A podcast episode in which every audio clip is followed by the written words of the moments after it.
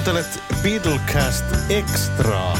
Puhetta Beatlesista. Minä olen Mika Lintu. Minä olen Mikko Kangasjärvi. Elokuussa Tampereen Tuulensuun palatsissa on 18. päivä pitkästä aikaa ja vuosien tauon jälkeen Tampere Beatles Happening ja aiheesta on nyt keskustelemassa yksi tapahtuman järjestäjistä ja taiteilijanjohtaja Mikko Kangasjärvi.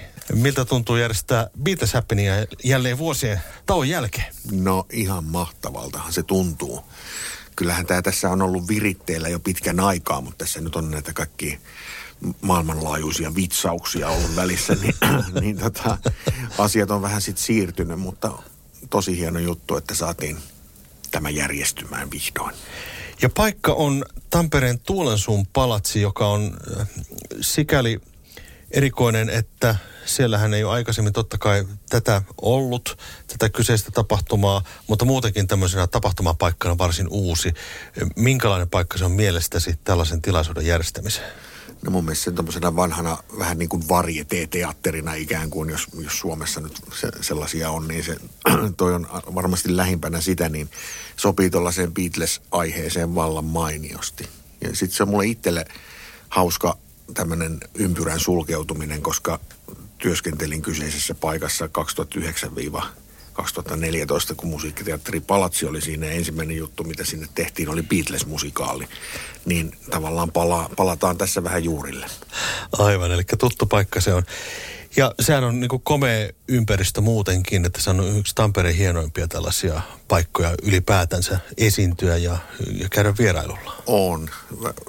Todella upea, upea sali ja onneksi se on suojelukohde, että sitähän ei, ei saa sitä sisustusta muuttaa, muuttaa oikein miksikään. Ja, ja tota, tosi hieno juttu, että Tampere-talo on nyt ottanut sen sitten haltuun sen ohjelmistopuolen siellä, että, että sali ei ole ainakaan tyhjillään. Elokuun puolessa välissä siis Tampere Beatles Happening ja 18. päivä perjantaina alkaa tuo kyseinen. Siellä on siis musiikkia ja sitten on seminaariosuus. Onko tämä niin olennaista juuri tälle Beatles Happeningille juuri? No on, koska se on ollut mulla itsellä, itsellä jo sieltä lähtien, kun ensimmäistä kertaa kävin, kävin tämän, tämän, tässä tapahtumassa vuonna 2010, niin ää, ihastuin vallattu, val, vallan, vallan paljon siihen, tota, että oli mukana myös tätä NS-akateemista puolta. Että Beatlesin tiimoiltahan on helppo järjestää kaiken näköistä pelkällä musiikilla ja ehkä, ehkä sillä, että myydään vähän vanhoja memorabilia tuotteita tai äänilevyjä, mutta sitten, sitten tämä tämmöinen, että puhutaan asiasta, niin sitä nyt ei ihan hirveän paljon ole. Että, jos on jotain, jotain 60-lukun tapahtumia tai muuta, niin harvemmin niissä tällaisia niin kuin, puhe tai tämmöisiä niin kuin seminaariosuuksia on. Beatles on aiheena kuitenkin semmoinen, että siitä, siitä nyt on tehty ihan ammattitason tutkimustakin vuosikymmeniä jo, niin tota, se ansaitsee paikkansa. Kyllä vaan. Tosiaan Tampere-talossa oli vuosia tämä kyseinen tapahtuma, niin onko tämä nyt oikeastaan niin jatkoa sitten sille varsinaisesti? No kyllä tämä nyt tietenkin sillä tavalla on jatkoa, että tapahtuma kulkee samalla nimellä ja, ja samat ihmiset, osittain samat ihmiset on sitä järjestämässä, niin totta kai. Mutta tota, to, tietenkin ehkä nyt vähän pienemmissä puitteissa, että, että tota, eihän tuonne saliin nyt ihan niin paljon mahdu kuin mitä Tampere-taloon aikanaan väkeä mahtui, mutta tota, kokeillaan nyt tällä tavalla tällä kertaa ja katsotaan sitten, että miten, miten tämä lähtee tästä uudestaan liikkeelle, niin mahdollisuudethan ovat sitten vallattomat sen jälkeen. Kyllä vaan. Ja toisaalta sitten niin kuin ihan hauska, että se on siinä samassa paikassa ja samassa tilassa, niin tota, sitähän voi viettää sen koko viikonlopun tavallaan sitten siinä niin kuin yhdessä kohtaa. Joo, siinä. ja siellähän on toki sitten ruo- ruokaa saa siitä, että ei se tarvitse hmm. liikahtaa mihinkään. Että Juuri, voi istua paikoilla perjantaista sunnuntai. Kyllä, välillä tilata vähän drinkkiä ja safkaa. Kyllä vaan. Hei, tota, aloitetaan seminaarivieraista, eli siellä on nyt kaksi vierasta tulee, ja tämä seminaaripäivä on siis 19. päivä elokuuta, ja kello 12 alkaa siis tuo varsinainen seminaari, ja siellä on kaksi vierasta, toinen on USAsta ja toinen äh, Britanniasta, niin kukas tämä Kenneth Womack oikein on? Kenneth Womack on yksi maailman tunnetuimpia Beatles-tieteilijöitä. Hän on kirjoittanut lukuisia, lukuisia kirjoja aiheesta ja pitää säännöllisesti mainiota blogia Beatles-aiheesta. Ja tota, syy, miksi juuri hän on nytten on täällä, niin ää, hän julkaisee tänä vuonna sellaisen kirjan, missä, missä hän on päässyt tutkimaan Beatlesien kanssa hyvin läheisesti työskennelleen Mel Evansin päiväkirjoja. Mel Evanshan menehtyi jo vuonna 1976 vähän epämääräisissä olosuhteissa Los Angelesissa ja, ja tota, pitkään luultiin, ettei, ettei tämän, häneltä jälkeen jäänyt mitään tällaista aineistoa, mutta ne on sitten löytynyt, löytynyt myöhemmin ja hänen per, perilliset on sitten antanut Kenneth Womakille tutkittavaksi ja, ja, ja tota, hän on se kirjoittanut, kirjoittanut kirjan näistä ja se julkaistaan nyt syksyllä se kirja. Niin suomalaiset saa nyt sitten tuoretta esimakua aiheesta. Joo, Mal Evans on semmoinen hyvin kiintoisa hahmo tuossa Beatles-ympyröissä, koska tota, hän oli siis alun perin roudari, mutta hänestä tuli sitten semmoinen hyvin läheinen ystävä. Hän oli mukana näissä levytyssessioissa ja, ja tota, hän oli vähän niin kuin Beatlesin niin kuin oikea käsi, tai miten se voisi kuvailla? No kyllä hän hoiti heidän kaikki käytännön asiat Joo. yhdessä Neil Aspinallin kanssa. Ja, ja voisin väittää, että he olivat ehkä, saatto, saattoivat niin kuin henkisellä tasolla olla jopa kaikista läheisimmät ihmiset Beatlesien kanssa. Mm. Varmaankin siitä syystä, että he olivat niin kuin al- alusta saakka sitten jo Liverpoolista niin kuin hyviä tuttuja keskenään. Kyllä. Mal Evans on se hahmo, jos on joku nähnyt tämän Get Back-dokumentin, niin hän on se, jota aina huudetaan, Mal! Joo, se on iso, iso mies, seisoo aina jossain nurkassa. nurkassa. Ja käy hakemassa aina jotakin ki- kitaran kieliä tai rusettia tai mitä nyt sitten kenkiä hakeekaan. No siis eh, semmoinen myyttihän on myös olemassa, että Beatlesit ei ikinä itse käsitelleet rahaa. Ei heillä ollut mitään rahaa taskuissa eikä muuta. Että heille hoidettiin kaikki asiat eteen ja meillä oli yksi sellainen tyyppi, joka niitä asioita sitten hoisi. Joku halusi tupakkia, niin Mel kävi hakemassa ja niin edelleen. Mitä sä ajattelet, että minkä takia tämä Mel Evans on tämmöinen niin kiintoisa hahmo? Miksi hänen tarinansa on niin jotenkin sellainen, että sitä on itse asiassa jo vuosikymmeniä niin kuin pohdittu ja, ja nyt sitten kun on tavallaan hänen omat päiväkirjansa ja muut saatu, niin kuin saadaan pian päivävaloon, niin mikä tekee hänestä niin semmoisen niin merkittävä hahmo?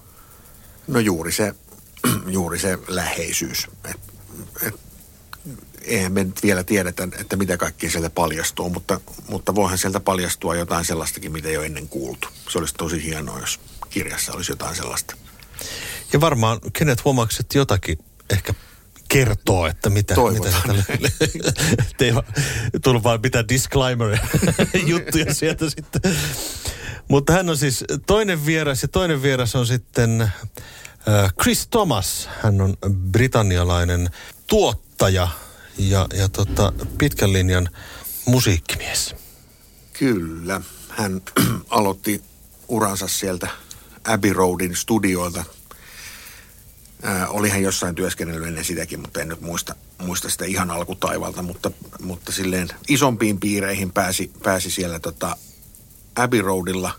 Oli vähän niin kuin apulaisena siinä, kunnes sitten George Martin White Albumin sessioiden aikana syyskuussa 1968 päätti, että hän, hänelle nyt riittää vähäksi, vähäksi aikaa tämä homma ja hän lähti lomalle ja sanoi Chrisille, joka oli silloin 19-vuotias tape operator tai niin kuin äh, T-boy. Mm, mitä, hän, mitä hän siellä nyt sitten teki, niin.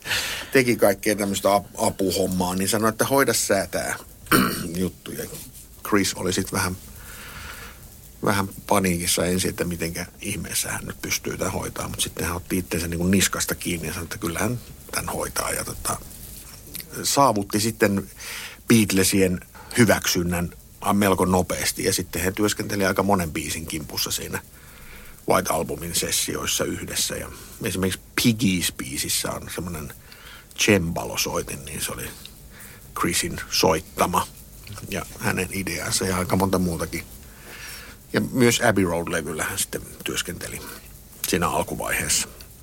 Oli ikään kuin enemmänkin tuottaja kuin mikään äänittäjä tai sillä, että hän, hän antoi ideoita ja, ja tota, piti hommaa vähän niin kuin kasassa, kun George Martin ei ollut paikalla.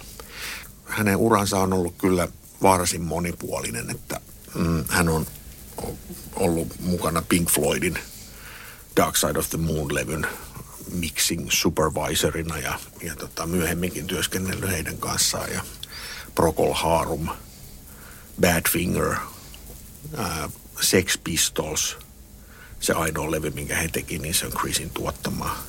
Sitten Paul McCartneyn kanssa hän on työskennellyt kahteenkin otteeseen Back to the Egg-levyllä ja sitten Run Devil Run-levyllä. Elton Johnin kanssa on tehnyt varmaan kymmenen levyä.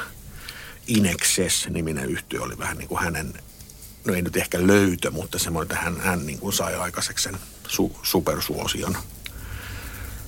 Ää, tai hänen tuottama levy, levy sitten räjäytti sen pankin. Ja sitten vielä 90-luvulla hän työskenteli pulp yhtyeen kanssa.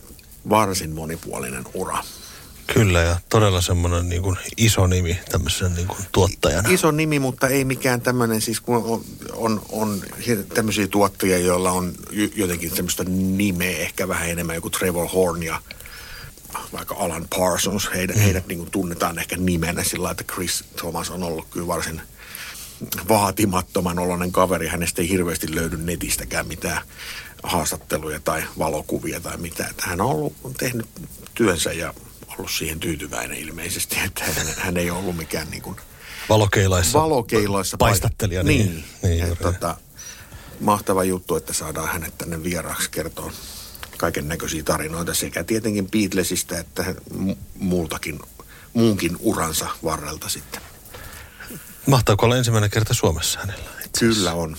Kyllä on. Ja mä oon hänen kanssa ollut yhteydessä tässä nyt jo hetkinen, varmaan melkein neljä vuotta sitten aloitettiin tämä, että saataisiin hänet tänne. Ja tota, hän nimenomaan viimeksi silloin toivoi, että olisi mahtavaa, jos järjestätte sen tapahtuman kesällä, että hän haluaisi käydä Suom- Suomessa kesällä. Aivan mahtavaa ja hänet saadaan tänne. Tampere Beatles Happening siis on elokuun puolessa välissä Tuulensuun palatsissa ja sitten toki onhan siellä nyt sitten musiikkiakin, että et pelkkää puhetta. No tottahan toki. Meillä on neljä keikkaa, eli perjantaina Jussi Syreinen The Groundbreakers aloittaa. Sitten tota, lauantaina on Beatless yhtyö, eli mun oma bändi sekä Jiri Dikkinen Beatles Tribute Band. Ja sitten sunnuntaina on vielä She's Leaving Home. Tämmöinen vähän akustisempi, tosi kiehtovia versioita Beatles-materiaalista soittava bändi. Ja sitten siellä voi nauttia myöskin sunnuntai brunssina ainakin näiden tietojen mukaan. Kyllä, ja vähän tietokilpailuakin siinä sitten sunnuntaina brunssin yhteydessä on. Ja sitten seminaariosuus, tämä kestää viisi tuntia lauantaina ja tota, he, näiden ulkomaan vieraiden lisäksi siinä on kyllä muutakin keskustelua sitten ihan, ihan suomen kielelläkin tarjolla, että semmoinen täydellinen ohjelma tässä nyt vielä rakentuu, että katsotaan mitä kaikkea aiheita siihen saadaan mukaan. Selvä homma. Eli Tampere Beatles Happening on siis 18-20. päivä elokuuta Tampereen Tuulensuun palatsissa ja liput ovat sinne myynnissä nyt. Kannattaa olla nopea myöskin tässä, koska sinne voi tulla ihmisiä paikan päälle myöskin. Näin me toivomme. Tervetuloa.